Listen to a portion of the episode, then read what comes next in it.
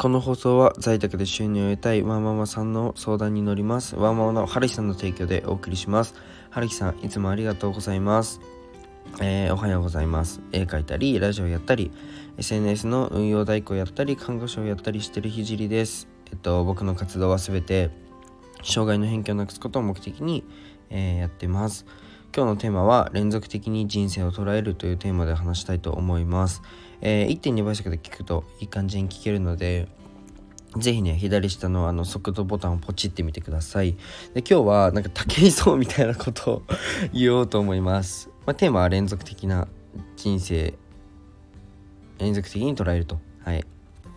で、まあ、僕は休日っていうものがなくて。っていうのも、まあ、看護師としては、まあ、休日はあるんですけど、うん、結局働いちゃうので休日というのがないんですけど、うんまあ、結構ね体育会系に、えー、働いてます、まあ、ですがね今日はゆっくりしようとか今日はダラダラしようっていうふうにえっとダラダラしたいなっていうふうに思っちゃう時があったんですよね自分も。うん。そうそう。と思でもなんか実際にねダラダラしたり、えー、ゆっくりしたりしてあのめちゃめちゃ後悔したことありませんか？なんか今日はゆっくりしようとか今日はダラダラしようと思って実際にダラダラしてめちゃめちゃ後悔したことことってありませんかね？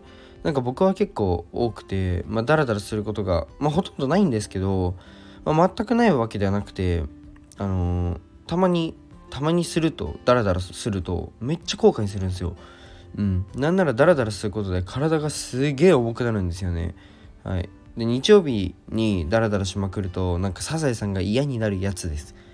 うん、で1日という区切りで考えると結構しんどくなる体がしんどくなるんだなっていうのが最近分かりましたなんかもっとなんか1日単位じゃなくて、うん、極論も人生単位で連続的に捉えるのが僕には合ってるなというふうに思いましたなんか1日という区切りを、えー、考えず物事を捉えるとめちゃくちゃ腑に落ちると思うんですけど例えばえっと、1日ではなくて1週間を一つの単位だとすると、えっと、1週間だと168時間となります。